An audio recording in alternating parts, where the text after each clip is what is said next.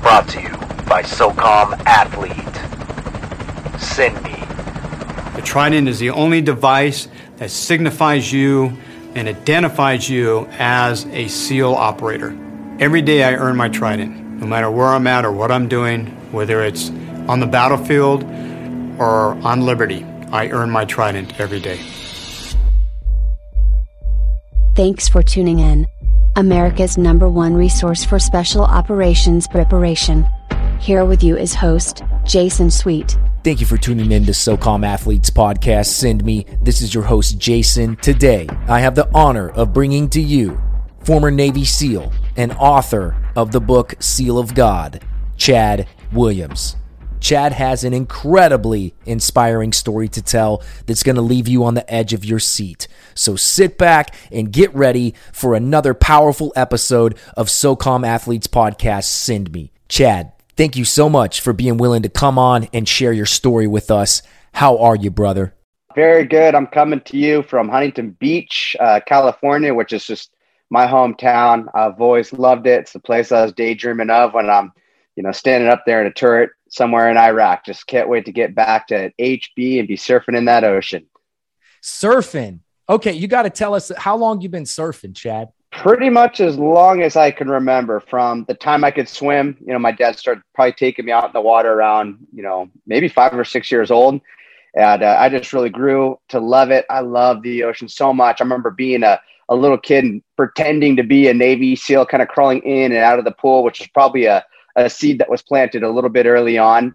And uh, I think it really gave me an edge to some degree because I was very familiar, you know, with the ocean and, and the water going into SEAL training. I, I remember some guys that definitely were, you know, in better shape than I was. They could outrun me, they could outwork me. Uh, there's just something about that water, though. They would see these big waves. I, I went through, you know, Hell Week in February, and I remember we had to do this uh, nighttime surf passage where we had this huge swell. It was like a swell of the decade coming through. I mean, waves are, water too, and like waves that were getting close to 15 plus feet. And I remember seeing some of these guys that could outwork me, you know, out there on the beach. They are trembling in fear, thinking about going out there into this water with these waves. But since it was so familiar to me, it was like I'm going to a, a theme park. I'm excited. I can't wait to get out there and go in the water. I remember the guy right next to me he just said, forget it. He dropped his oar and quit right there on the spot. He's like, I'm not going out there. I remember that just totally puzzled me. It's like, well, I guess that's the benefit of growing up, you know, down by the ocean, you know, like oh, that, yeah. just having that familiarity. Oh, yeah. That's the power of mindset and the power of cognitive reframing, taking something that could be fearful or something that could be challenging, turning it around and, and, and making it something positive, something that you're mm-hmm. going to go attack and dive into. So, yeah. Chad, I- would love to hear more about your childhood and, and what led you into the SEAL teams. But first, could you tell us a little bit more about what you're doing now and tell us about your book, Seal of God, a bestseller? Congratulations on that, by the way, bro. Yeah, thank you. So, I think just kind of leading off with the, the book aspect, you know, I got saved while I was in the SEAL teams. And it really struck me this realization that here we are, we're in this fight for for freedom. You know, we want to liberate people, we want to set people free. We're fighting for freedom.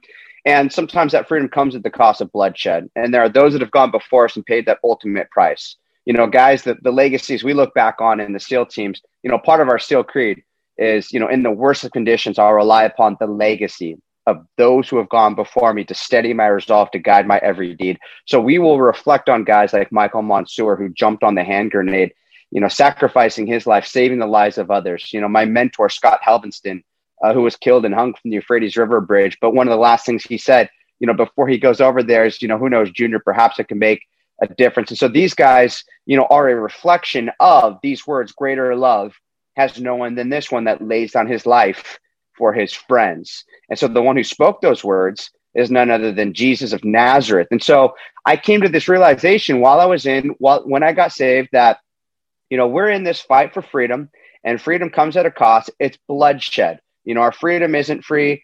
There are SEALs, there are soldiers that have shed their blood for our earthly freedom. But then it hit me that this Savior, Jesus, in a very similar way, you know, he shed his blood not for earthly freedom, but for eternal freedom. And when you consider what's at stake, you know, at best, we can save somebody's life, temporally speaking, here on earth, which is a good thing. But then there's this other battlefront where what's at stake is not a temporal life, but an eternal life.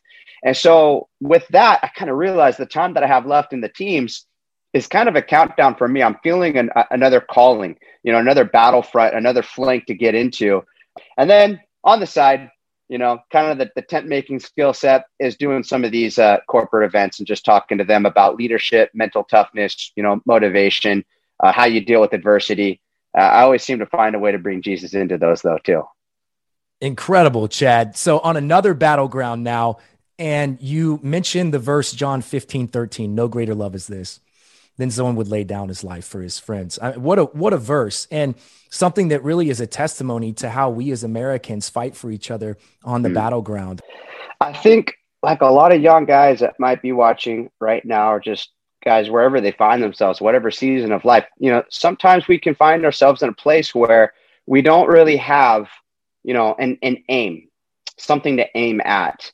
And, you know, there's this saying, it's very true that if you aim at nothing, you'll hit it. And unfortunately, you know, coming out of high school for me, that kind of became my aim at that time was nothing. And I was hitting that dead on. I tasted a little bit of what it was like to have an identity, you know, in, in skateboarding. I was sponsored by Van Shoes. I was doing some competing. That's who I was. That's how I was known in high school. This is Chad, our friend. He's sponsored by Van Shoes. But eventually I got burned out on the skateboarding. I wasn't doing the competing so much anymore and I, I just didn't have sponsorship after that because they want you to compete. And then I'm like, wow, like who am I? You know, here I am just attending a local community college. I didn't have any real big plans.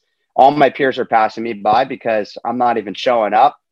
I remember going over to, you know, one of those food dispensers and, you know, the, they got the snacks in there and, and me and some buddies, we would uh, always get a, a, box of these candies, the sweet tarts. They got an S on one side and a blank side on the other. We'd flip it like a coin at the beginning of the day. And if it landed on S, that meant we're going surfing today.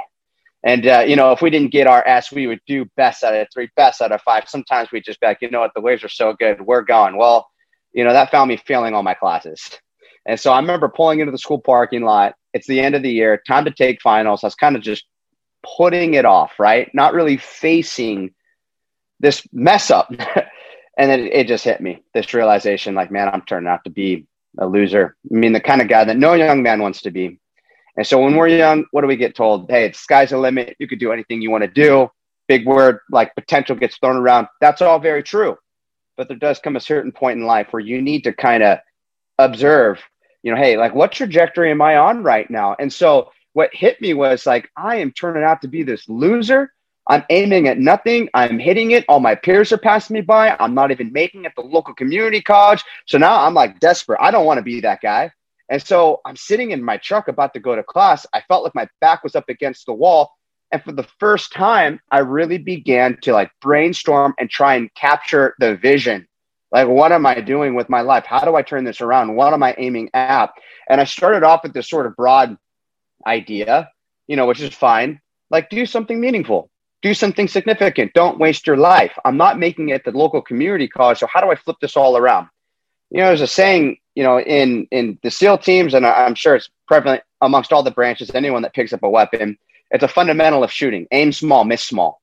You know, and the idea behind that isn't small thinking. The idea behind that is, you know, the more particular you could be about whatever it is you're aiming at, whatever it is that's in your crosshairs, the more focus you bring to it, the better shot you have of hitting it. For instance, if I'm just aiming at some, you know, enemy insurgent that's, you know, trying to squirt or, you know, flank my team, and my goal is just to hit him somewhere, he's my target, and I pull that trigger and miss, what happens is I don't touch my target. But if I say forget just trying to hit him, here's my goal. What I'm trying to do is find, you know, that that second, third button down on his t-shirt. So now I'm aiming small, aim small.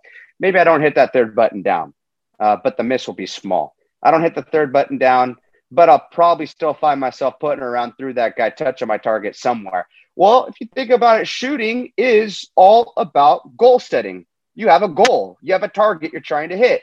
You can apply that fundamental of shooting, aim small, miss small, to goal setting or capturing vision in your life. What is it that's in your crosshairs? And so, starting off with a broad general idea, that's fine. Do something significant but now you start you got to start bringing some focus to it right? And so as i'm sitting in my truck i'm thinking i know how to turn this all around. I want to go join the military. And then i start focusing in on what branch you know? And then i'm thinking about you know uh, here's what i want to do. I want to go i want to go try and be a part of that most difficult grueling military training. I want to be a navy seal. So now i got my aim small miss small.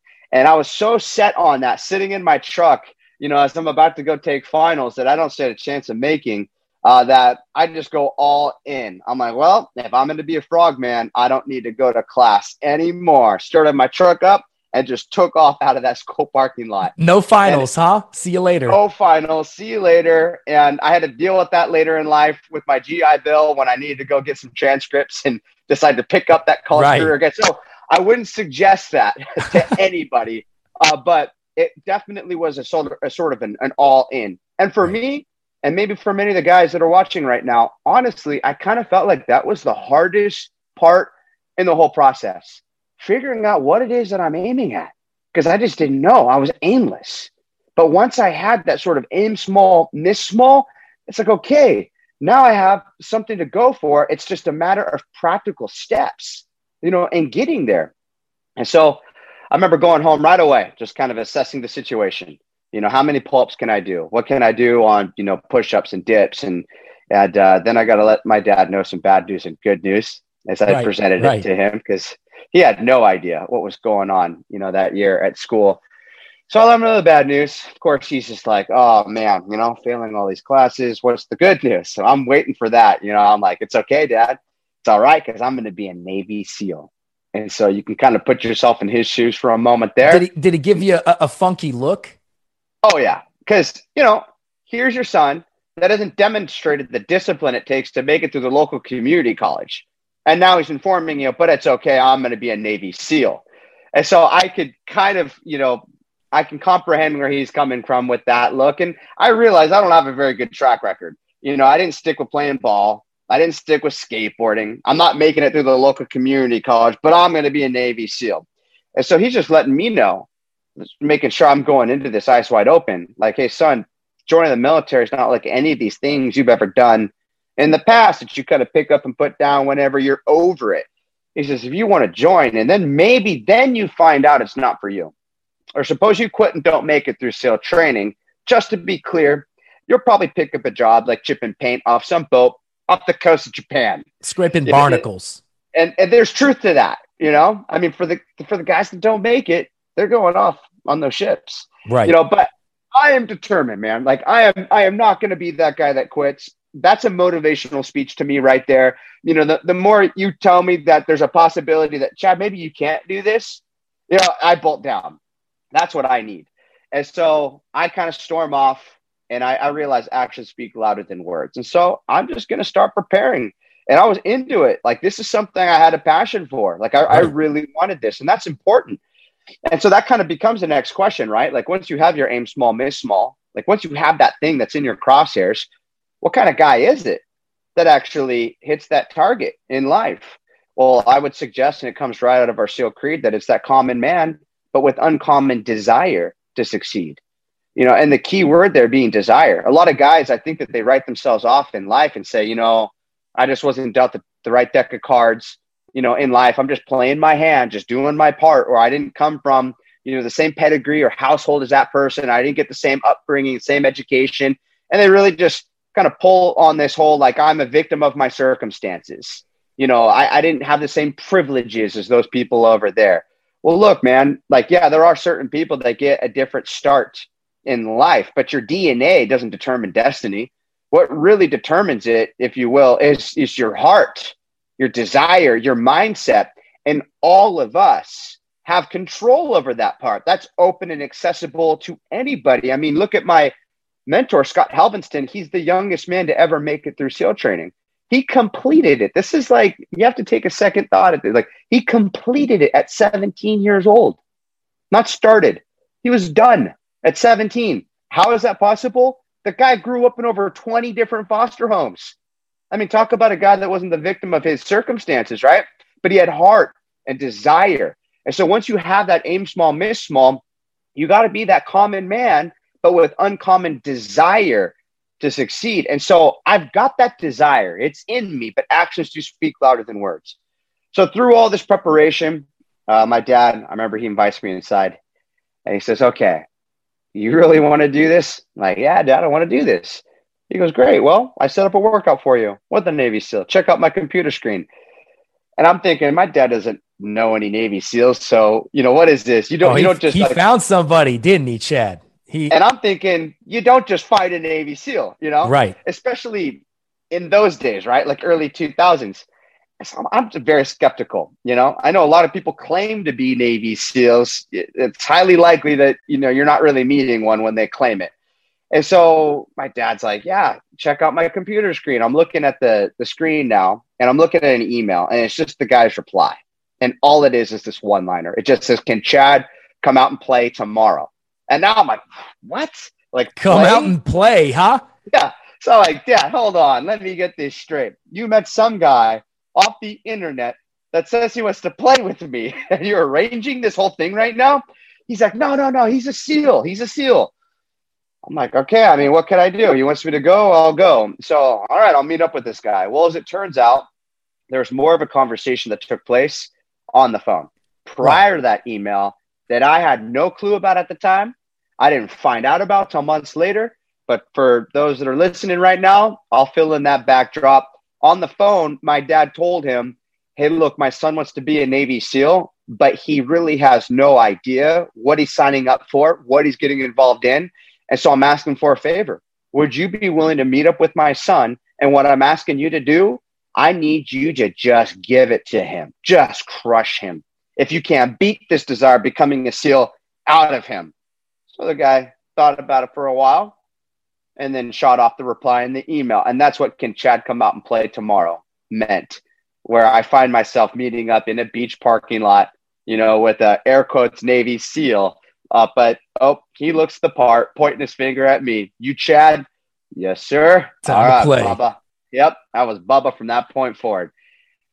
And uh, that was a rough one. I didn't see coming. I mean, talk about an ambush. It started off smooth, just doing some push ups and pull ups and, you know, on the ground, doing the different kinds of calisthenics. Next thing I know, we're out in the wetlands. He lets me take off on him, take the lead. He says he'll catch up with me. I'm looking back. I'm not seeing this guy anywhere. And all I'm giving is this direction. Just keep going down this trail out into the wetlands. And so I start to get this idea in my head like, hey, maybe I'm too fast for this Navy SEAL. He can't catch up on the run. So I'm like this prideful, arrogant little teenage skater punk kid running. And then I'm looking over my shoulder, and it is like a scene at a Terminator 2 Arnold Schwarzenegger movie where that bad dude, the T 1000, you know, can like morph into these knife hands and chase down the moving vehicle. I'm looking back and I see this Navy SEAL coming down this trail with knife hands for me. And there's nothing I could do to keep that distance. I mean, he's closing in like a canine that just got let out of the back of a squad car. He catches right up to where I am. And then I never saw what was coming next, thinking that we're just running. Nope. That's where I'm greeted by his fist just going right into my stomach as I'm getting clotheslined on the spot. And I'll never forget the feeling of that wind, like the air just getting knocked out of me as I see blue sky and my back hasn't even touched the ground yet. And then there's just dirt up all around me. And he's jumping on top of me now, screaming in my face, has me by the shirt, throwing me around like a rag doll. I still remember that sound, just the threads of my shirt ripping. And remember, put yourself in my shoes for a moment here. The only intel I'm operating on is some guy my dad bit off the internet. Wants to play with you on the beach. he's assaulting me, right? Like in the And he just chased you down and tackled you. Dude, I'm thinking child predator. Like this is happening right now. He's attacking me. And so I'm just trying to like survive, honestly. I'm hanging on for dear life, just trying to like cover up. And he's screaming in my face. I feel that spit raining out, hitting me in the forehead and the cheek, and I don't understand anything he's saying because this this this guy's going nuts. I mean, he's furious, going ballistic. But then these words do come through, crystal clear. He says, "You want to be a Navy SEAL? You better stay three paces behind me." And there's just something about that moment that I can honestly say, just sitting here, like that was the moment that forever changed my life. I realized, like, this is it, Chad. Like, this is for real.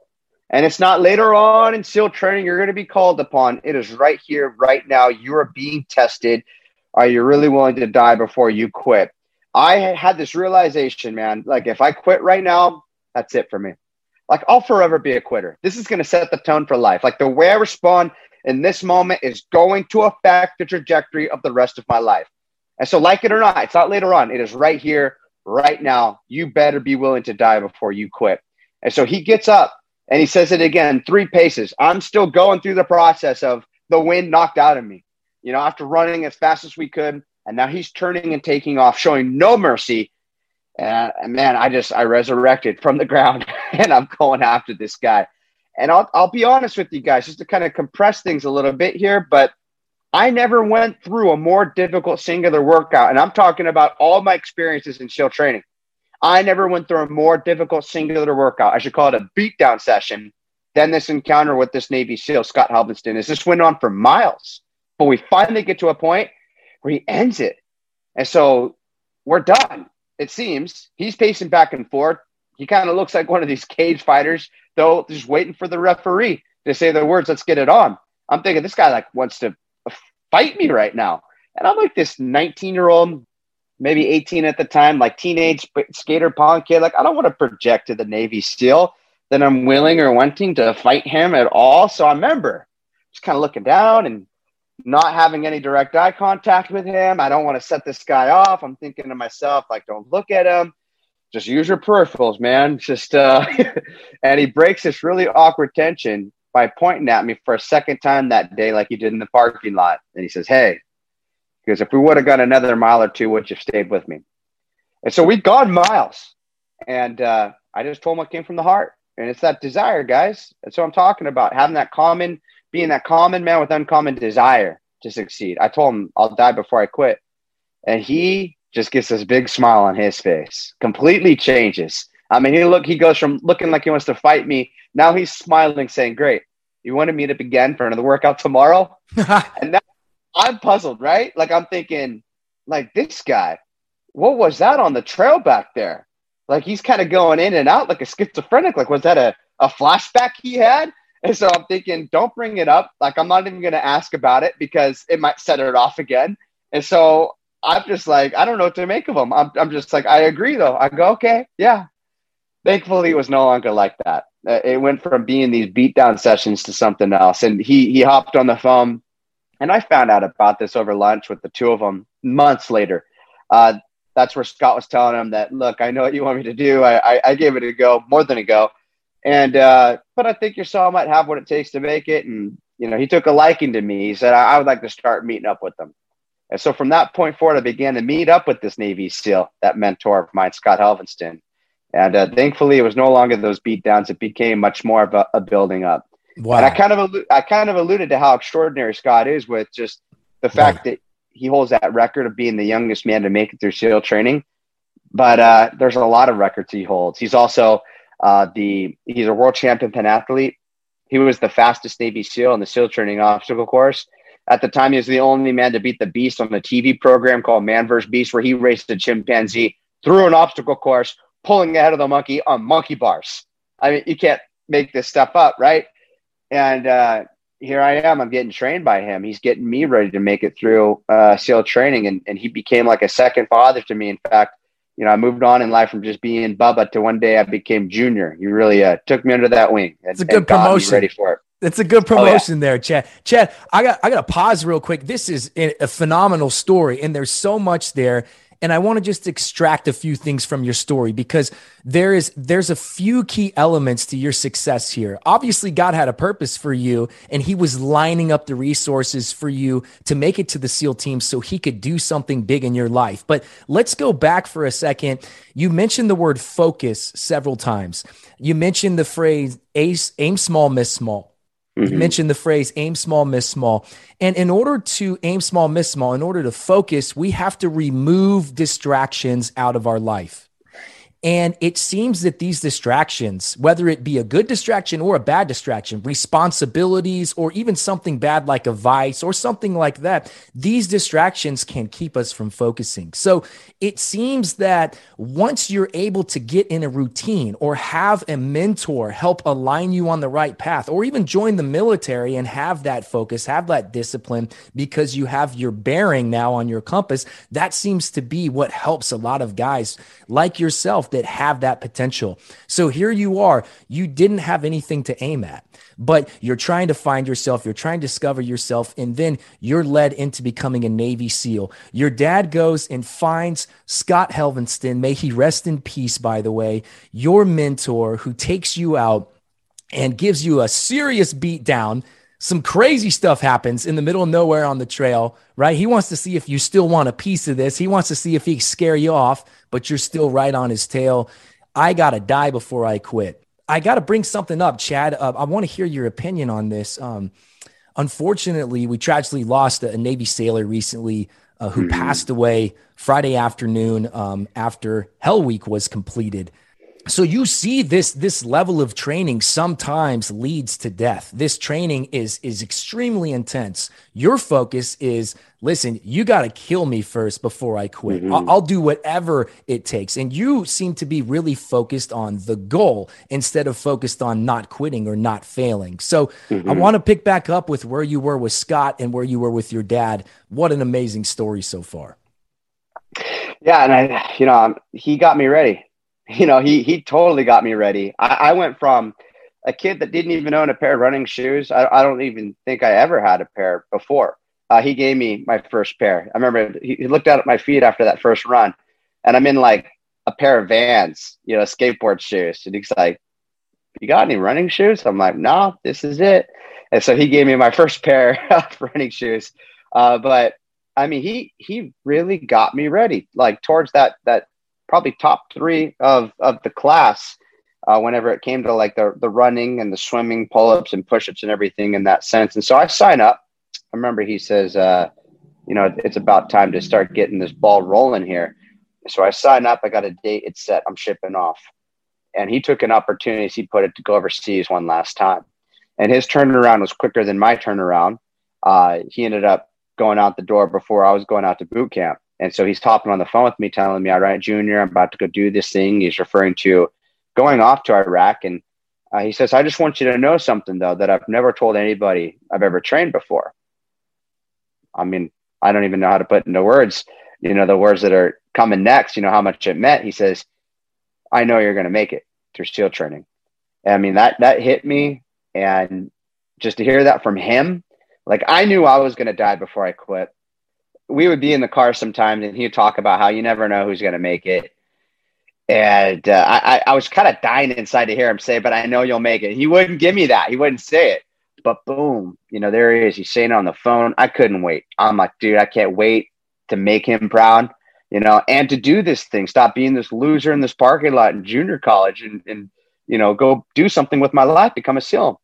And so he, uh, is reminding me of the timeline, how he's only going to be gone a couple months. That's about the same amount of time. I'll be over there at boot camp and yeah, I got to get through A school at the time. You know, that was kind of the, the path at the time. And then, you know, you, you get to start SEAL training in, in San Diego. And so that's where Scott lives in San Diego. He says he'll be back in time and he says uh, he'll see me make it through. And so we get off the phone, say our goodbyes. Scott's gone. I'm just a handful of days away from going. And I'm up one day TV's on in the background, and uh, I mean, what do I see? It just totally shocks me. I see Scott smiling on TV, and I'm thinking, what is he doing on TV? You know, he's been on TV a lot. He's been on, uh, you know, combat missions reality show, Man vs. Beast, uh, you know, other things. People always try to get a hold of him. He's been on TV plenty of times. So my immediate thought was just, what's this next thing he's doing on TV? And I thought he's supposed to be in Iraq right now smiling picture of him. Typical shot they use of somebody before they bring them on a program. And I wasn't really tuned into the words in the background. Uh, and then I see in the lower part of the screen, though, it says Scott's birthday, followed by a dash. It says March 31st, 2004.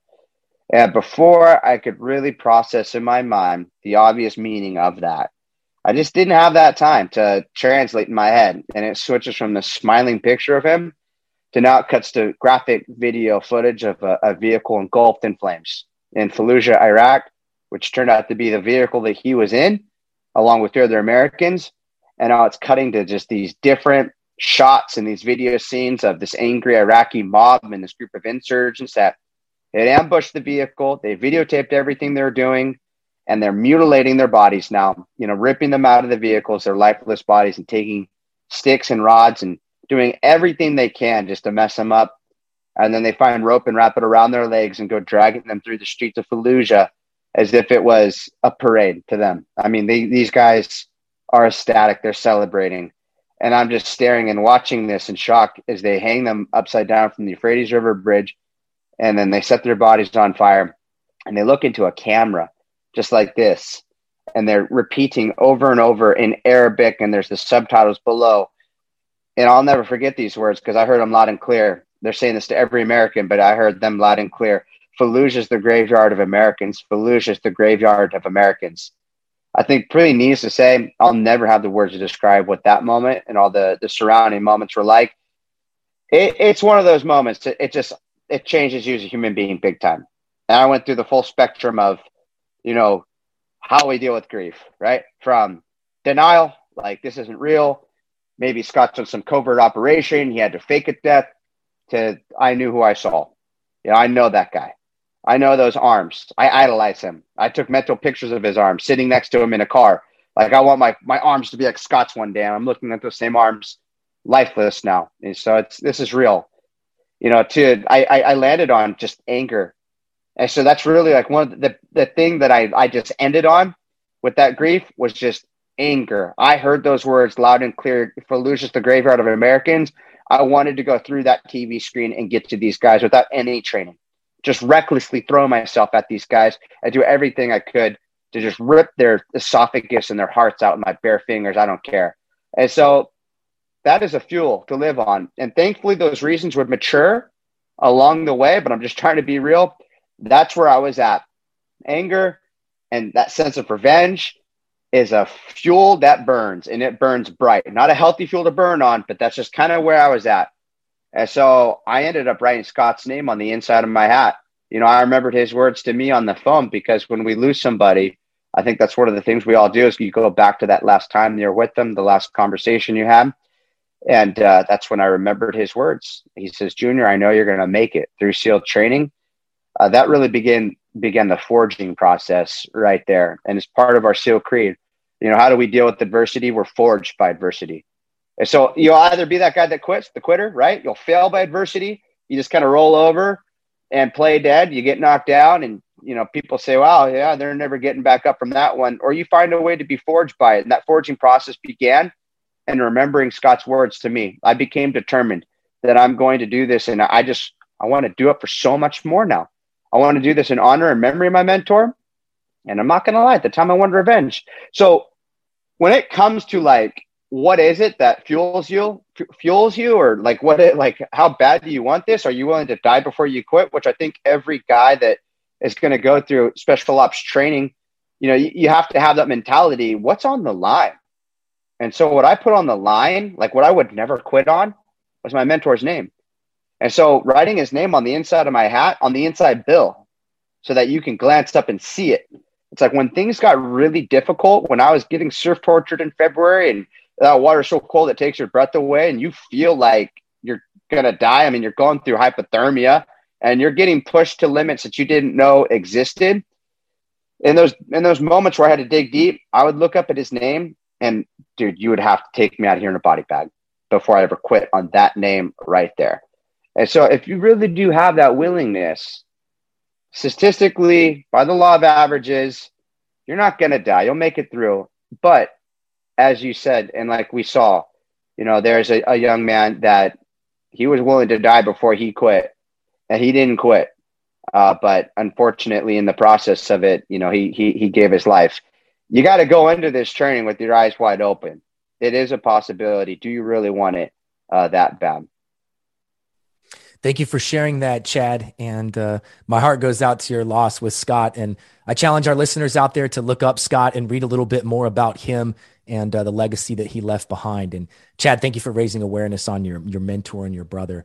Uh, there's nothing like having a mentor. So, Chad, you uh, you were in BUD/S class 254. Is that correct? I mean, you talked about your motivation for making it through, but what year was this that you went through? And it was a February class. So, I mean, the water was cold. You earned it. Yeah. So that would be February 2005. And I wanted that. I wanted a, a winter hell week, you know, because I, I think to some degree, you know, like, hey, I went through the toughest version of this you know, there's something about those summertime classes. Some guys, they intentionally try and time things out to make it through a summertime class. I, I wanted the hardest version of it so that there was no doubt in my mind, you know, that I, I, I went through basically the full benefit of, of SEAL training. So I'm glad I got that winter class. In fact, it was so devastating that February Hell Week, what my class went through, that after that, they didn't do February Hell Weeks for almost 10 years. You know, isn't it interesting that they just came off of the February, you know, Hell Week? We lost a lot of guys. Out of 173 guys that started in my class by graduation day, there's only 13 of that original class number still standing around. You know, in, in com- everybody. Yeah, in, in comparison to that, and you know, I would say we graduated Hell Week. I don't know the exact number. It was something like in the 20s you know, like probably low mid 20s, but then you lose like another half of that class, you know, in pool comp. You either lose them or they get rolled and they wind up in some other class, you know, or you lose them to, to injuries.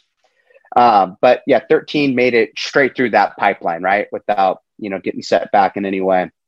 But uh, by comparison, you know, I remember there was a summertime class before us and their motto, because they had 75 degree water. I mean, that's ridiculous. That's a pool you know, they, they would say uh, 75 degrees and 75 guys because they secured, uh, I think their hell week with uh, 75 guys. And so like, w- what a difference, right? In, in comparison, you know, those Huge winter difference. times, you know, hell weeks.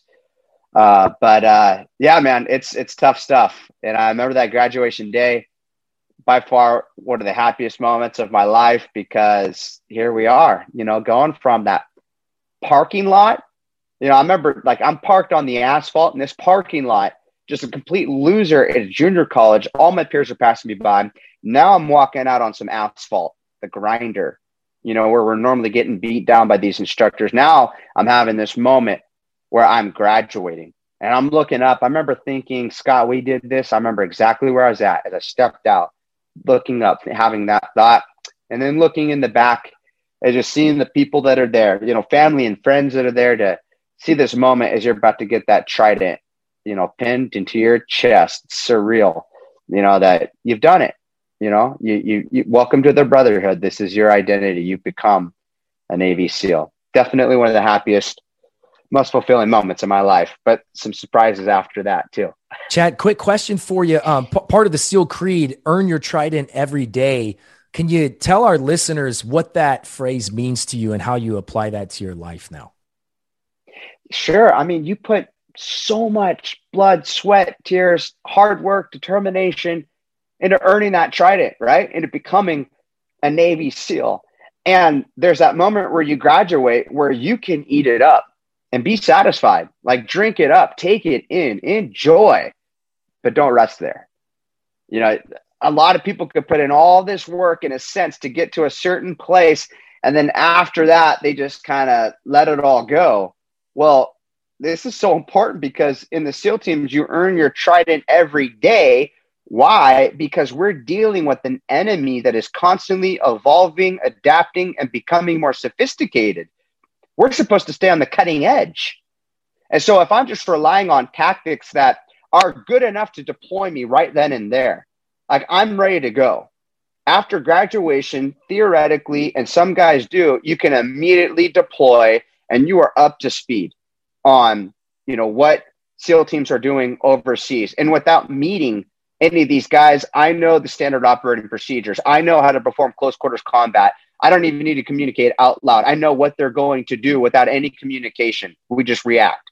But that skill set is perishable. Perishable in what sense? Not that you forget how to do it, but that it only stays relevant for so long because our enemy is becoming more sophisticated. We need to adapt and evolve to that. So we're striving for innovation, always looking for a better way to do things. And if we're not doing that, if we're just relying on old tactics while our enemy is becoming more advanced, that's a great way to get killed on the battlefield. And so in the SEAL teams, it's earn your trident every day. As a new guy in the team, when you ask, like, hey, why do we do it this way? You'll never hear the response. Not in the SEAL teams. We do it this way because that's the way we've always done it. Oh, yeah. Okay. That's a great way to get killed on the battlefield. And instead, what they do sometimes is they'll look to the new guy, right? And they'll say, hey, you know, you got a fresh set of eyes, just out of curiosity. Not going to go with what you have to say unless it's good. But, you know, here's our operation tonight. If you were the assault leader, how would you plan it out? And so you go back to, you know, the container ship that you're basically living in, you know, overseas and map it out, bring it to that assault leader. And maybe you have an idea or two they like. And so they like that, that freshness, right? Outside the box thinking, you know, in the SEAL teams. So earning that trident every day is just never resting on your laurels. Don't sit around. You know, don't ever think that you've ever really fully arrived we're, we're earning that trident. All that work it takes to get that trident, you keep going forward from that point forward. Earn that trident every day. And so that is one of the lessons I certainly learned, you know, after graduating. One of the happiest days of my life, one of the most fulfilling moments of my life. Uh, but soon thereafter, also learning, hey, man, you earn that trident every day. Well said, Chad. And for listeners out there, something that I learned from my experience in the special operations community is applying the excellence that you apply to your job to other facets of your life, whether it be as a friend, as a husband, whether it be something as simple as cooking food around the house or cleaning or taking care of doing the maintenance on your assets at home. Applying that lifestyle to your life can equal success. It shouldn't mm-hmm. just be compartmentalized to, to when you go to work, you have loyalty and commitment and you give it everything you got, but then you get home and you're not doing that in other facets of your life. That can lead to a lack of, of balance. Um, so I love how you said that, Chad, and I love the the SEAL creed, uh, that part. Earn your trident every day. Um, so, Chad, back to Hell Week. What were some of the most challenging evolutions for you to get through? Mm, definitely surf torture, without a doubt. Uh, even, even with all your surf experience, huh? I mean, that water, it gets down to what, 54, 55 in February in San Diego? If I, I mean, remember correctly, yeah, I remember, if I remember correctly, in our Hell Week, we dropped down to 51 uh, in, in, at least one of those days. We had horrible weather that week. I mean, it was a nasty, huh? yeah, it was a nasty week. I mean, we had some serious swell. We had storms rolling in. We had rain. I mean, it was it was bad. And uh, even with all of that experience in the water, I'm good to go as far as like waves go, right? But that cold, I don't care who you are. You know, there's nothing that could really prepare you for that. You just got to have a really good why. Like, why am I here? Because that why is about to get seriously tested in a way that I feel like running can't get to. You know, getting beat down with like push ups and pull ups and flutter kicks, it can't touch that why the same way that surf torture does. There's just something about it. And so, surf torture by far the most difficult thing for me, especially because of my size. I was a very small guy going through training. Uh, that was a concern leading into it, right? I was a buck 45 going in. Scott's like, man, you got to start put on some weight because that water's going to get you. I did everything I could to put on weight. Uh, I, I, finally got up to about a 165 before I went into boot camp. And that was from force feeding myself all the time. As soon as I got back to, you know, eating semi like normal because I wasn't able to force feed myself the same way, I just went right back down to that 145. And hell, we got down in the 130s. And so, so you had no insulation, right? I mean, you, that's you, it. You were freezing.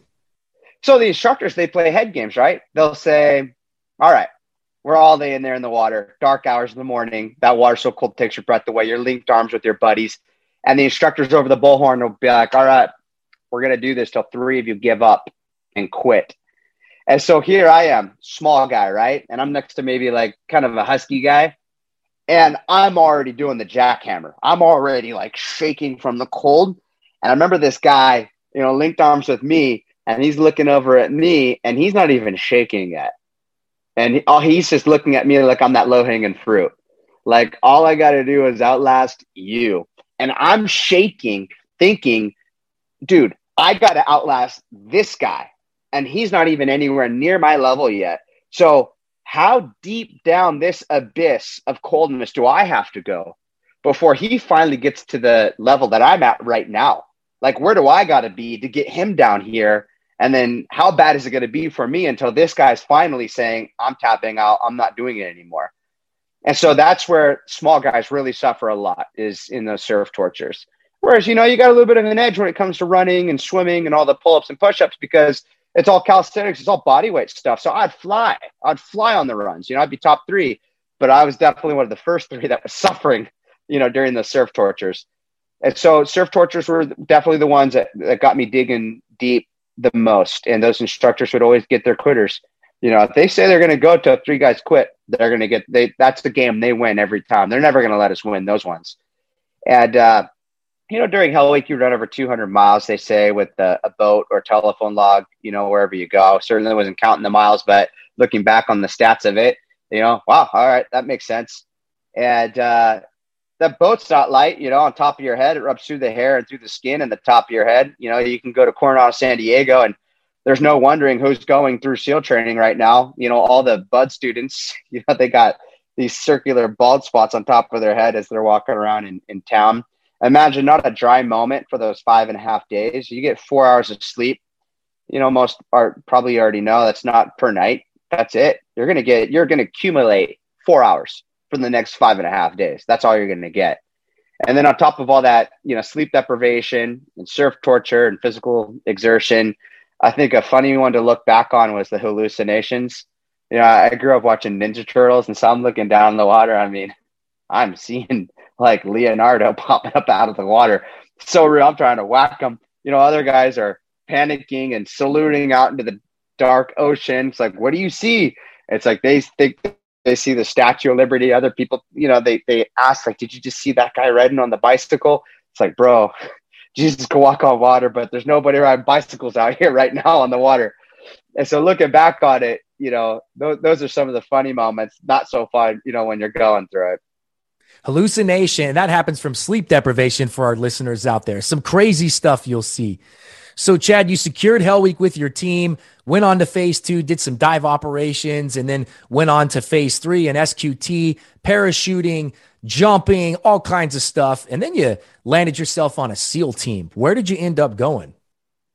So I ended up on SEAL Team One.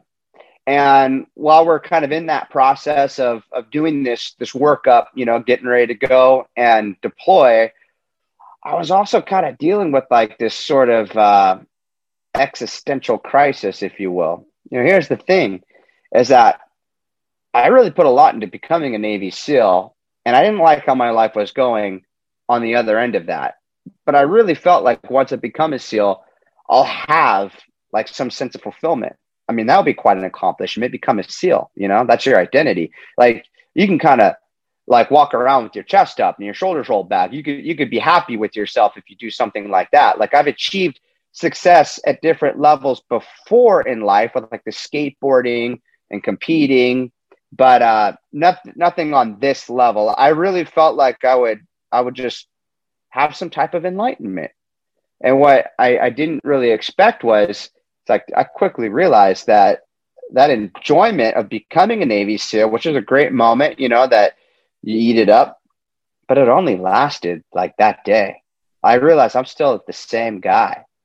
And and I put so much great hope in becoming a Navy SEAL, thinking I could live on that, you know, like that'll be something to live on right there. And, and instead, you know, realizing I'm the same guy, there was sort of this sense of like, here I am on a team I'm a certain guy on the outside around family members and friends. And this isn't foreign or unique to me. I've talked with other team guys, same exact thing. I'm the certain guy on the outside when in reality, underneath it all, I felt like I was just like deteriorating. I felt like I was a dead man, you know, walking around. And so while I'm kind of going through that, and it was years later, I'd hear these words spoken over the radio by a, a philosopher I thought, man, those words hit the nail on the head. That's exactly what I experienced. He says, one of the loneliest moments a man will ever experience is when he's achieved that which he thought would deliver the ultimate. And in the end, it lets him down. Yeah, more than more than accurate right there. I mean, that hit the nail on the head. That's exactly what I experienced graduation day and moving forward. And this isn't something unique to me not, and not just other team guys. Look at you see this all the time in the lives of you know people that in a sense have climbed their version of the top of the world. You know, professional athletes, rock stars, movie stars. They got everything the world has to offer, right? They climb the top. They're at the top of their totem pole. But if we're being honest, what do we see going on in their lives? It's a constant drama that's playing out. They're destroying their own lives with drugs and alcohol you know, imagine having the dream job of, you know, getting to travel the world on that show, Parts Unknown. Anthony Bourdain. You know, what a, what a, what a job. I remember I used to watch that and think, this guy gets to travel the world, see different cultures, eat food, and get paid to do it. And what's going on inside of his life that you don't see from the outside looking in? The guy secretly is so miserable underneath it all, he's taking his own life. And we sit back as onlookers and we're just like, why? Like, why? Why would you do that? Like, don't you know what you have? Don't you know what people would trade just to be in your shoes? But maybe that's just it. Like, having all the world has to offer isn't really all that it's cracked up to be. And we hate to hear stuff like that because, you know, we live in America where it's all about the pursuit of happiness. We're trying to find that happiness, that fulfillment in the land of the free happiness today, I'd suggest, doesn't mean what it meant when those words were originally penned. You know, happiness back then was you. You found happiness in the external back then. The happy life for them, you know, J.P. Moreland points out that you know a happy life was all about living a life of wisdom and virtue. You think of the greatest generation, you know, World War II. Uh, they they they they spent themselves towards something bigger and greater than themselves. That was the happy life you know, or going back to the founding of our nation, John Adams, you know, he says, Your generation, speaking to our generations, all future generations, your generation will never know how much it cost my generation to preserve your freedom. I hope you will make good use of it. So for them, that was the happy life. That was the fulfilled life. It was all external. You sacrifice, you lose yourself to find yourself, in a sense. Happiness today doesn't mean what it meant back then you know, happiness today, what we've done is I think we've poured into happiness a different meaning. Happiness now is all about the, the self. It's the selfish self, as Moreland points out. You know, it, it's all about how can I find fulfillment? What what does this mean to me? What's in it for me? And you hear people talk like we're living in a selfie generation, right? It's like we are living in some of the most narcissistic times where people are lovers of themselves, and you ask them, you know, why why do you want to go do XYZ? You know, why is it that you're pursuing that? Sometimes the answer you get is, well, I'm just loving myself. I'm looking out for me. I'm working on my own brand. And so I hate to hear stuff like that because I know, you know, that's that's that's never going to be enough, you know, when when the going gets it's tough. And so that's kind of what happiness has become today. It's more about emotion and feeling rather than external and and that's why it's so fleeting and the way you know that you know oh that's what happiness means yeah because if you ask somebody today if they're happy you know if you want to try and find out if they're happy what do you ask them how are you feeling and so happiness is all about feelings whereas when those words were written i don't think that it was anchored in feelings i think it was anchored in living that life of wisdom and virtue and so unfortunately i'm kind of falling into this you know version of happiness right is that i don't feel fulfilled. I feel like I'm hungry and thirsty still for more. But here's the tragedy. It's just like those words. One of the loneliest moments a man will ever experience when he's achieved that which he thought would deliver the ultimate. In the end, it lets him down. I'm hungry and thirsty for more, but unlike all the previous times in life where I could just aim higher and go for more. Oh, go, I'm not satisfied. Maybe I didn't go for something big enough. Oh, I'm still thirsty for something. Maybe I need to climb a little bit higher oh, I've become a Navy SEAL now. I mean, that's kind of a mountain peak. I like if there is something more, I realize if this doesn't do it, nothing will. And so, what do you do when you're hungry and thirsty for more, but now there is no next? Like, what do you do when you say, I'll just gain a little bit more elevation? And they turn to you and say, No, there is no more elevation to climb. You're at the peak of the mountain and yet wanting more, but no next. That's where you get the truth of those words. One of the loneliest moments a man will ever experience when he's achieved that which he thought would deliver the ultimate. In the end, it lets him down. You see this in the sphere of so many, right? Professional athletes, rock stars, movie stars, whatever it is, people that climb their version of the top of the world. Becoming a SEAL was my version of the top of the world. I realize I'm the st- same old guy. Jesus puts it brilliantly. This is, this is the best way to frame what was going on. He says, What's it profit a man if he gains the whole world, but in the end loses his soul? Boom. That was it. I gained my version of the whole world, but my soul was not right. It was not right with the creator. And just here's the reality, guys. If you don't have any peace with your creator, have no expectation to ever experience any true peace here on earth. And so on that team, I'm just kind of like internally dealing with this and being a fake person on the outside. Like I'm good to go. But secretly, at that stage of my life, I was more miserable than I'd ever been. And I thought, if anything to look forward to, it's just, man, getting a little get back for Scott overseas. Like I just couldn't deploy soon enough. And so, in the process of all of that, I kind of adopted that work hard, play hard mentality. And so, since I felt like I didn't feel anymore, you know, I, I just kind of really gave into, well, what is it that makes me feel? What is it that stimulates me?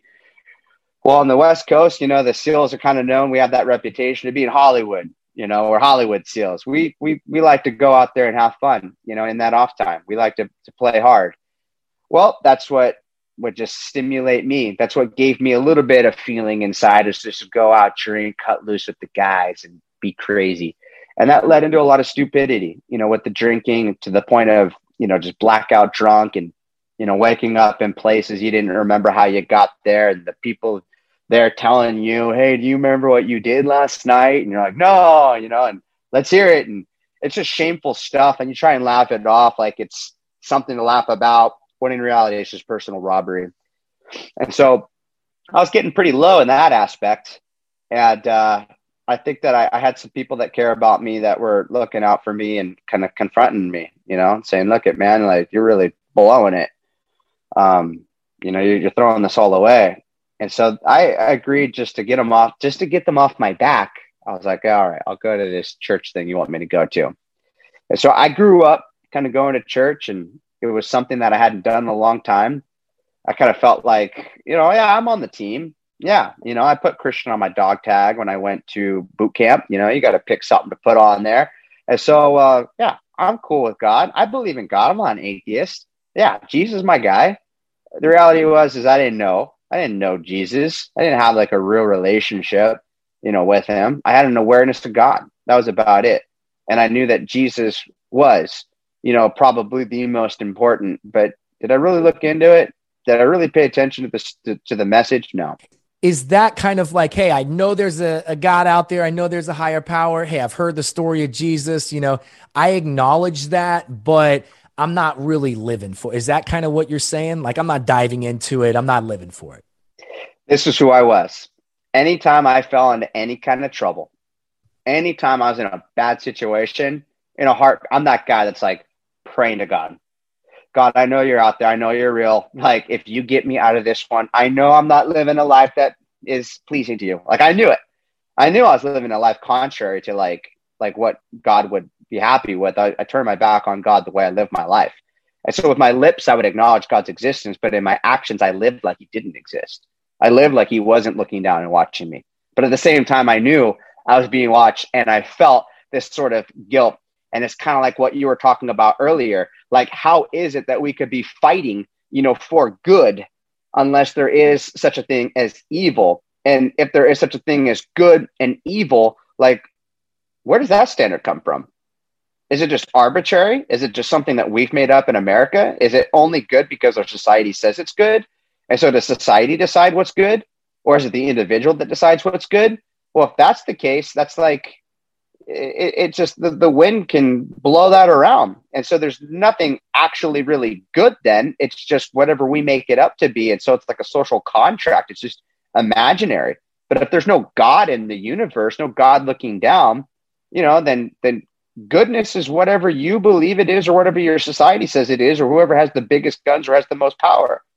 Well there's there's nothing really good about that you know? That's pretty ridiculous.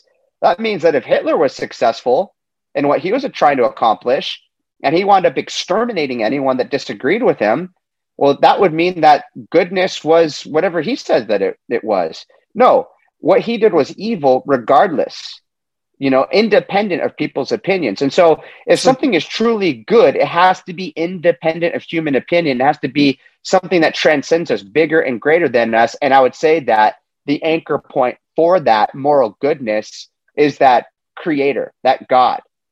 And so I just knew I wasn't right, you know, with him. So I was that kind of guy that when things were messed up, and like that saying, there's no atheists in foxholes, I knew who to call. And so I'd call out to God, God, if you get me out of this, I promise I'll follow you. And then it would seem like he would show up in a sense, you know, I'd get through whatever storm I was in and then suddenly get that spiritual amnesia, right? Like, what was that deal I made with you, God? You know, and kind of go on about my life without him. I think everybody that's tough because like God is he he is a father to us, right? And and I became a father recently, and I'm so thankful for that. And, and I think about like if my son only talked to me, or my son only came to me when he needed something, but never said, I love you, never just wanted to hang out or anything like that. What kind of relationship is that? That's a one sided relationship. And, and, to touch on another thing that you brought up, Chad, is you said, okay, if, if Hitler believes that it's okay to exterminate Jewish people, what makes him right or what makes him wrong, unless there is some kind of objective mm-hmm. truth. And so, for our listeners out there, there's something that is called an objective moral standard. It means that there is a, a moral standard that we can all agree on that is true, or we can all agree on that is right or wrong. But in this world, I think we all realize that we can't all agree on something. So that's right. why we need a judge. That's why right. we need a mediator, someone in the middle to say, nope, this is the truth. This is what's right.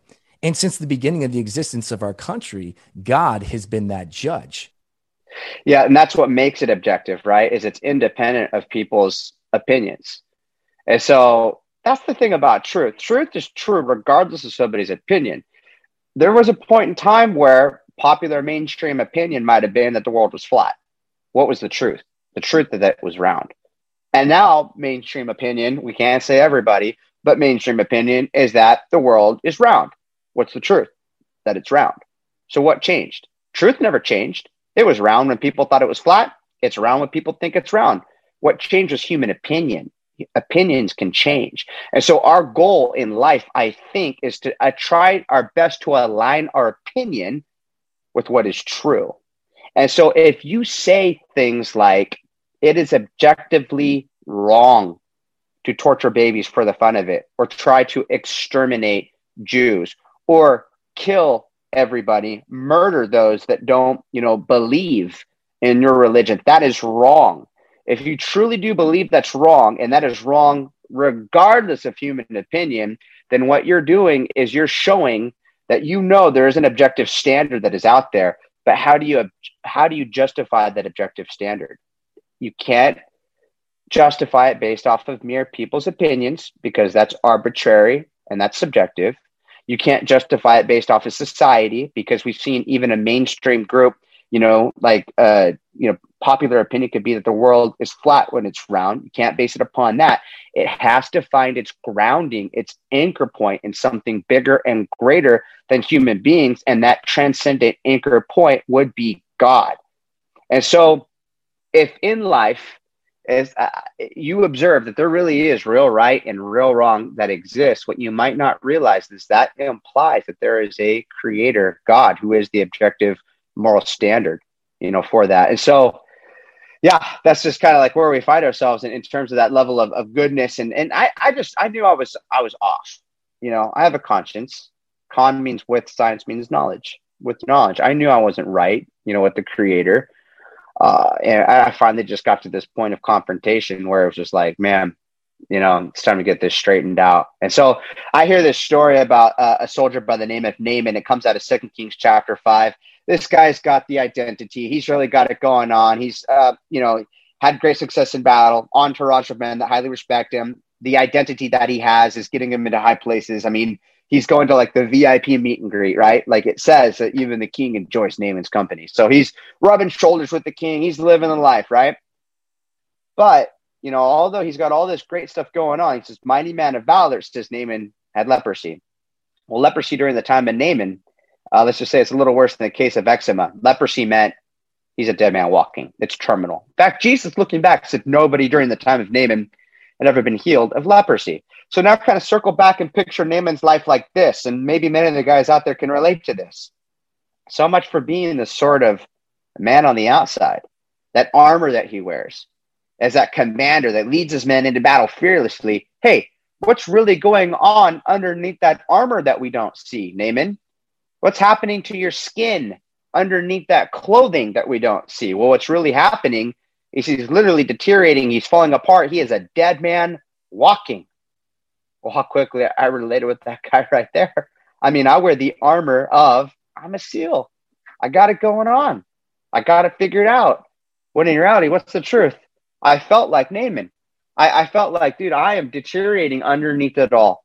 Like I'm falling apart. I felt like that dead man walking. And so I find myself listening. Like I want to hear, you know, Naaman's story. Sounds almost like a, a movie the way that it's playing out.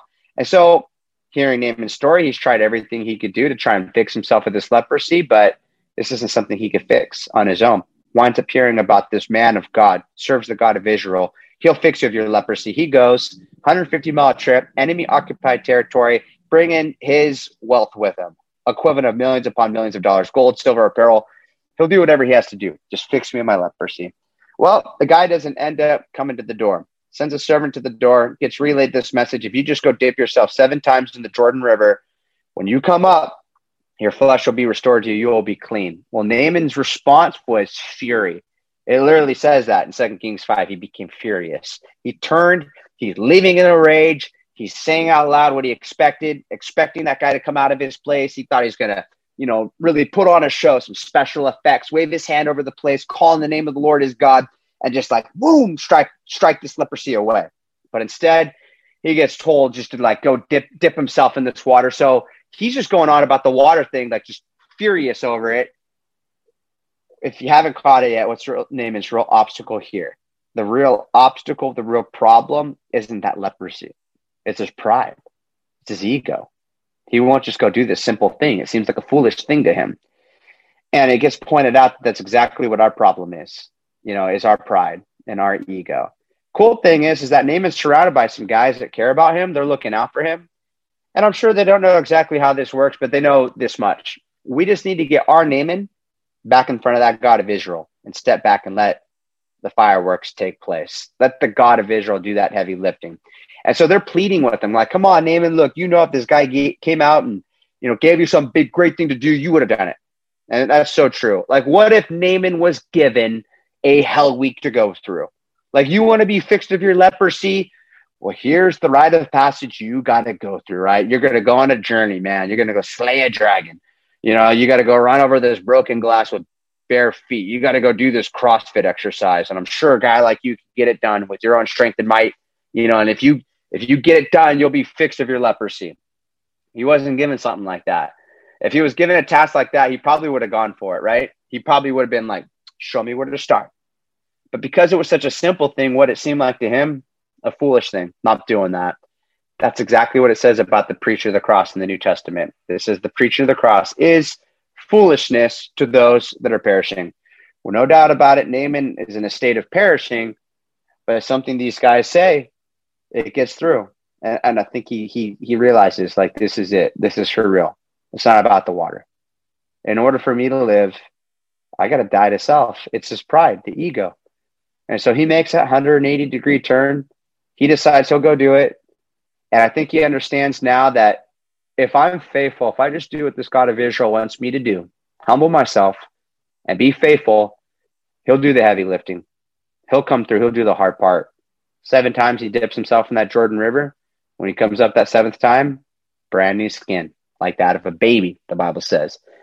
I remember being on the edge of my seat and I'm thinking, man, this is like watching a movie, you know, like good for him. Well, it gets personal. It gets pointed out that look, just as God provided a way out for Naaman, He's provided a way out for you and I as well. And it's not in the form of dipping yourself in some water. It came in the form of Him sending His Son on a rescue mission. He dipped His Son down into the world, and that's Jesus. And He lived a holy, perfect, sinless life. So while like I've turned my back on God, and I've lived a life that would not be pleasing to him. All Jesus did was lived a life that did please him. Never once turned his back on God. Not for one split second was he ever a sinner. Lived a perfect life. And this leprosy in the Old Testament, what is that a picture of today? Spiritually speaking, it has it, it's like us. We are spiritually lepers.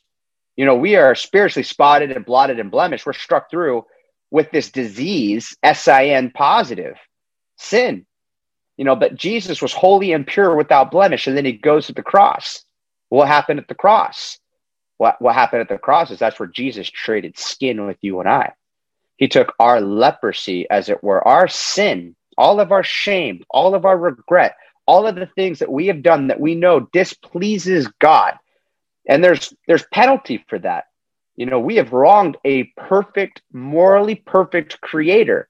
And so because he is just, which means he can't let crimes go unpunished, it must be judged. He doesn't want to pour out that judgment on us though. So what did he do? Just like us as fathers, we love our children and if we could, we would suffer for them. If we could take the pain, we would do that for them. And we could talk about how we would do that. That's what God did do. His son went there on the cross. Jesus took the penalty of our sin. He stepped in in our place, traded skin with you and I, paid the penalty of sin in full at the cross, and rose again from the dead, conquering sin, conquering death. And his declaration to you and I is because I live, you also shall live, speaking of overcoming the grave. But remember, for Naaman, what was the turning point? He had to do that 180. He had to humble himself. Well, this comes through self denial. Jesus says, if anyone wants to come after me, they must deny self. In other words, you take this path that you're on, that you're walking on your own and trying to figure it out all on your own without God. He's not even in the picture. You say, you know what? I got to admit, I am on the wrong path. I have wronged my creator. I've sinned against you and I agree with you that I am wrong. That's what it means to confess. It means to agree. You confess your sins. You know, you, you turn from your sin. You say, not just sorry I got caught. I'm so sorry. I want to change. And so you repent, you put your faith and trust in Jesus, which what are you trusting him to do? You're trusting him to do the hard part. He does the hardest part. He pays for your sin and full at the cross. So we call him a savior. Why? Because he saves you from your sin. The moment any man does that or woman, you know, it's not another man's word on it, it's God's word on it. He says, He'll remember your sin no more. He'll remove as far away as the east is from the west. Like that, that leprosy that was just wiped away, blotted out, like brand new skin. The New Testament says, Repent and be converted that your sins may be blotted out, that times refreshing may come. And so that's what I did. March 14, 2007. Here I am, an active duty Navy SEAL, just getting hit, you know, with the truth of this message and I realized like this is it. This is what has been off in my life like all this time. And so I found myself doing just that that night, repenting of my sin, putting my faith and trust in Jesus as my Savior and Lord, and experiencing the truth, of the scriptures, like the, the scriptures are true. If any man be in Christ, he is a new creation. Old things pass away, behold, all things become new. My outlook was completely different. You know, now it's like I could actually enjoy being a SEAL in a way I never enjoyed it before, in its proper category where it belonged. Not as God of my life, not as the most important thing, not as the thing that's supposed to deliver for me happiness and fulfillment, but as a secondary thing. And that's where you get Christ saying, if any man be in Christ, he's a, that new creation, old things pass away. Behold, all things become new. I'm sorry, that's the Apostle Paul that says that. But what we could say this whatever you do in word or deed, do all in the name of the Lord Jesus. And so you do it in that name. And so instead of being a seal for me, which is like decaf, it just doesn't deliver. I can say, no, no, no, not for me, not whatever I do in my life for me. I'm going to do it for thee. I'm going to be a seal for Christ. You know, that's where Jesus says, if you drink of my living water, you'll never thirst again. All these other things in life, they leave you hungry and thirsty for more. You'll never be satisfied if you make them the most important thing in your life. But once you've had that living water, which is Christ, you never thirst again in the sense that you're complete. I could die happy, you know? And anything else moving forward in life is just it's just supplementary. It's just additive, right? It's just it's extra, it's it's the gravy, you know, that you get. And so that's kind of that's where the life like really turned around and, and changed for me is uh, you know, hearing the message of the cross like that.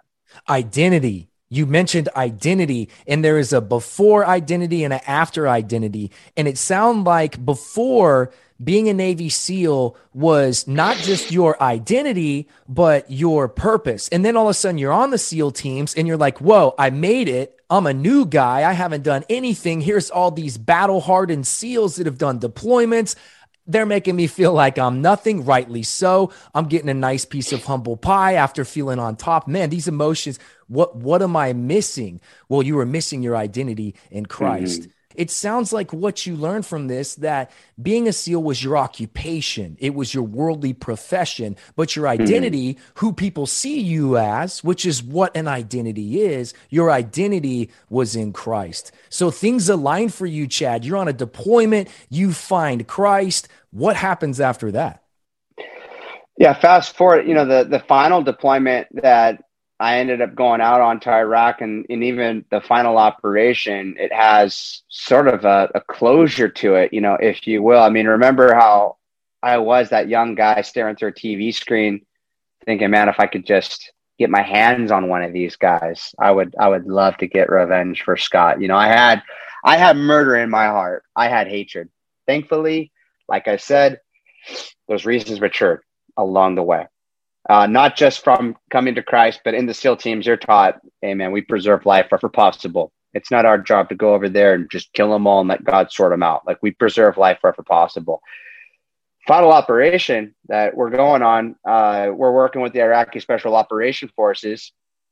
And one of our goals with these guys is just to simply teach them how to fight their own fights. Best way to do that is to go out there and fight with them, you know, side by side on this particular operation, we decided to take off our American color uniforms. They requested that we would put on their uniforms to blend in with them.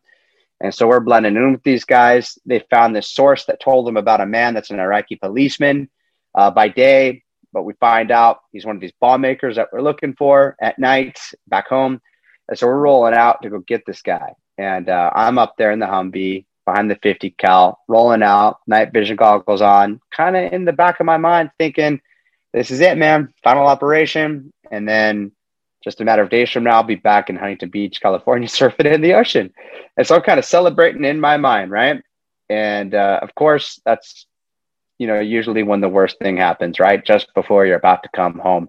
What we didn't know is that we are being set up the entire time to get thrown into uh, the worst circumstances we've been in on this employment as we're getting set up on this ambush. As we're rolling out, I remember seeing this sign in in Arabic and it really popped out to me this night. We passed it before, but it never popped out like it did this night. It says Fallujah, Iraq.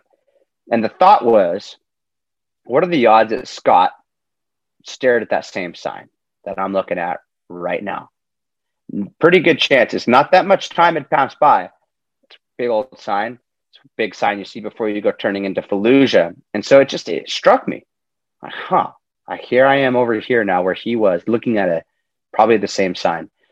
And then I thought to myself as I was looking at that, I remember having this conscious thought of like, man, like little did he know like what was about to happen in the following moments.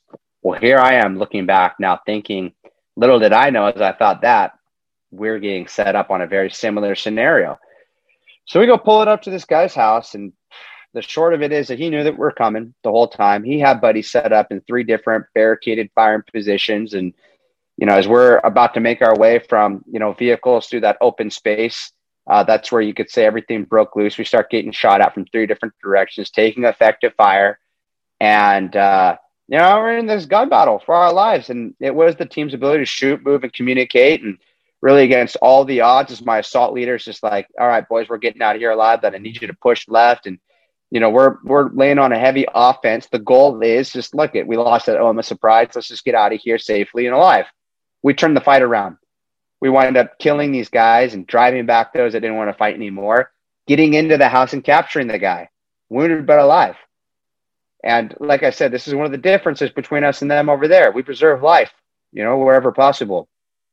I ended up getting the responsibility to carry this guy in our own hospital, which I didn't volunteer for that. Nobody wanted to do that, you know, but I, I get pointed out like, hey, come on, and so we're carrying this guy in our own hospital. I remember as I'm carrying him, looking down at him, you know, I'm, these guys are animals, man. They're savages, right? Like he was just trying to kill us and the guys I, am with. So I don't have like a love for him at all. Uh, but I remember kind of just looking at him and thinking to myself, like, man, you are so lucky I became a Christian because I don't know how I would handle this moment like right now. And even later, even later after becoming like later, like while I was out there, right? That that's like the final thing I did in Iraq. Here I was thinking through a TV screen, watching this, like what I would do to if I got a hold of one of these guys. Now I got one, like right here in my arms, helpless. And for all I know, he celebrated in what happened to Scott. You know, I'm sure it was a celebration to him. And uh, I just really felt like that was a, a, sort of an evidence that God really got a hold of me and changed my heart because I kind of felt like I was a little bit of an outlier from the rest of the guys in terms of just how much hatred I felt, you know, for uh, you know some of these guys over there responsible for doing the types of things that you know happened to Scott. And so I, I actually I needed that come to Jesus, you know, to to bring me back a little bit. So that was like one of the last things I did in Iraq was so I, I felt like, man, the Lord kind of gave me a closure, you know, on that. And I'll just be real, like I don't know how many days we're we're over there still after that. That was the last operation we did. We're getting ready to go. And then I remember hearing overhearing uh as we're like leaving pretty soon. I remember overhearing one of the guys say, Hey, did you hear they uh, caught that guy, the the butcher of Fallujah? He's on base. They have him right now. The one that was responsible for uh, the killing the Blackwater guys. Dude, I struggled so hard. I felt like I just passed this big test of like hand delivering this guy off into our own hospital. All right, I passed the test, get him off my hands. Let's go home. And then for like the next night or two while we were still there, I had to battle like thoughts of doing something just awful you know like it, that was that was horror right there like knowing this guy's on our base he's held up somewhere on our base right now and i you start like devising plans in my head of how could i get to him and like recklessly go after him again but I, like thankfully like the lord just got me through that one you know it's like with every temptation god provides the way of escape and i battled my way through and so there's always going to be tests it's not like once you become a Christian, everything just gets, you know, easy. You know, in this life, you will have trouble, but now you have resources available to you to fight that fight that I might not have had before without Christ. I don't know if I, I would have been able to kind of get through that without doing something stupid. Unbelievable, Chad. So God was able to to turn your heart around from a heart of vengeance and revenge and wrath from what happened to your mentor Scott to now I'm here to do my job. I have a clean conscience. If I have to neutralize the enemy, I'll neutralize the enemy, but it's not out of hate. It's not out of wrath, revenge. I'll do my job. But then you're in a situation where you have power over this captive and you start dealing with some temptation and God helped you overcome that temptation. But then, if that wasn't bad enough, you find out that on your very base, there's the guy that's responsible for Scott's death. And you have to, to go through those thoughts. And for our listeners out there, you know, the thoughts, you can't necessarily always control those thoughts. You can allow those thoughts to come into your head, but it's what you do with them afterwards mm-hmm. that really counts. So, Chad, what a story of just transformation in your life. And you took this story in the form of a book, Seal of God. Is that correct? Can you tell us a little bit more about how this story ends and, and where you're at now? Sure. Uh, so the, the, book, Seal of God, is really, I mean, we just kind of gave a little thumbnail sketch, right? Of just like that journey from, you know, being a kid and growing up in, you know, Southern California and, and not really having much direction to deciding I want to go in. And it just really paints the picture of like what it was like to spend that time with Scott and get more mentored by him and just everything that happened.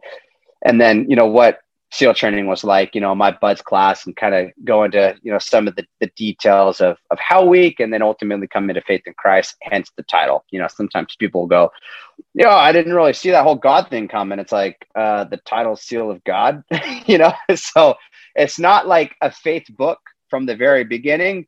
Um, it's basically the faith aspect of it comes in when it came into my life. And so uh, that's why some people are like, I didn't see that coming. It's like, well, it's the title of the book, Seal of God. Uh, but, you know, now what am I up to? I guess you could say the book kind of ended uh, on, you know, where I'm, I'm off to now, which is the way I, I look at it is, you know, this whole like thing about being a SEAL. It's like if we're effective at what we do, we destroy the plans of uh, you know a guy like a suicide bomber, where you know a suicide bomber. What's their goal? It's they know they're going down. They know they're dying, right? Their goal though is they're not content with just that. They want to take out as many people with them as they possibly can in the process. And I mean, we've seen that as recently as you know Afghanistan losing 13 of our service members and so many more Afghanis. That's that's their version of success. Go down, drag them down with you. In a very similar way, I've come to the realization that that is Satan. You know, that's how Satan operates. Satan is strapped. You know, he's strapped with that vest, if you will. He's going down, right? We've read the back of the book. He's going to hell. But he's not content with just that, is he? What does he want to do? He wants to take out as many people with him as he possibly can in the process. And we got to make that personal because it is personal. You know, that's our family members. That's our friends. Those are the, are the co-workers, the people that we're around. But if we are successful, every card carrying Christian is a soldier for Christ, Second Timothy 2 3. So as a soldier for Christ and being a part of God's special forces, if you will, if you're effective at what you do, just like uh, special operators, we sabotage the plans of an enemy that intends on hurting people well, we should be sabotaging the plans of the enemy of our soul.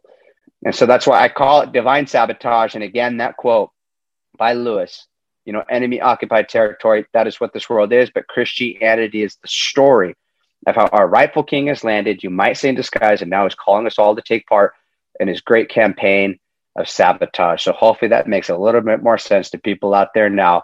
That campaign of sabotage is overthrowing the plans of the ultimate suicide bomber Satan and it is global war on terror. It says the whole world lies under the sway of the evil one, and we all have a weapon that could really reach out and touch somebody.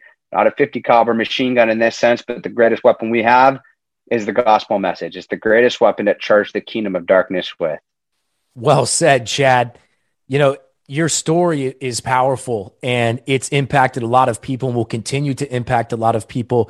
And it just goes to show you why God gave you the resources and preserved you the way that He did to get you to the point that you're at now.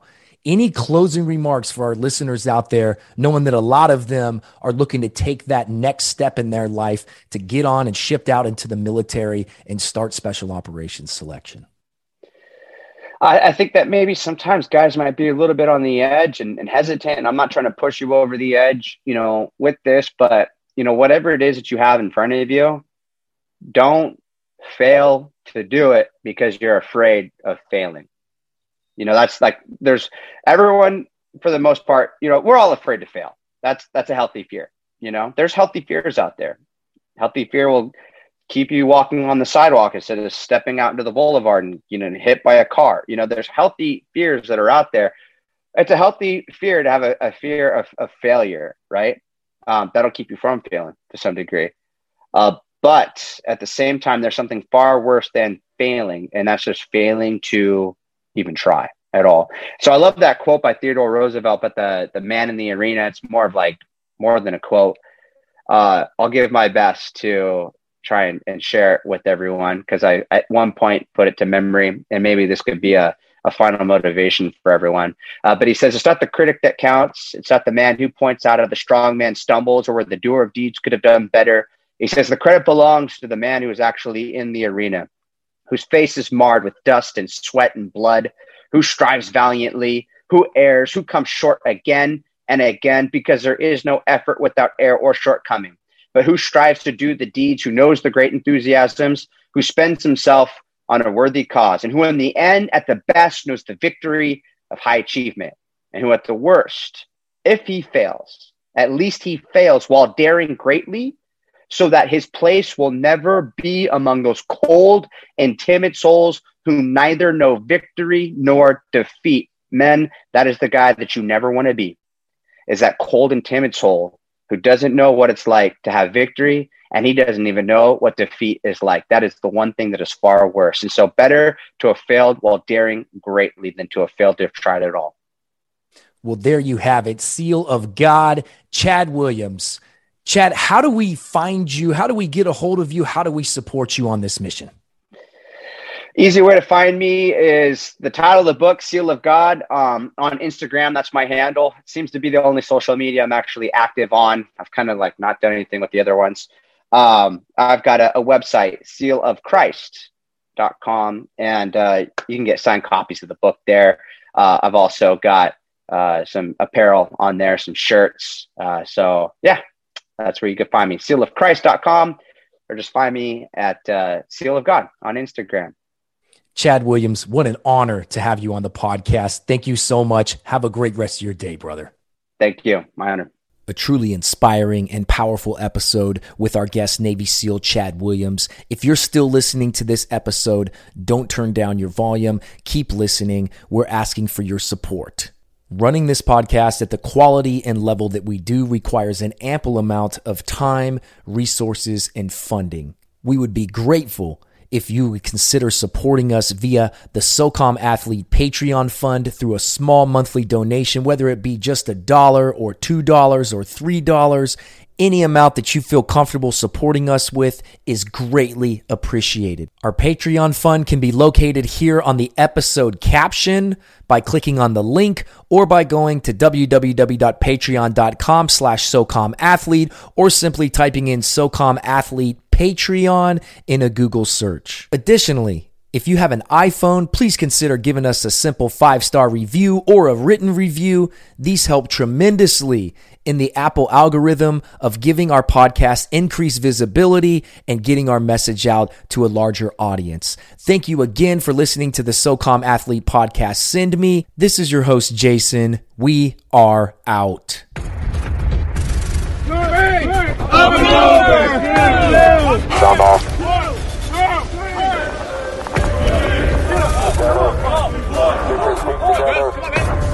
We are Jesus! We Yeah, Thank you.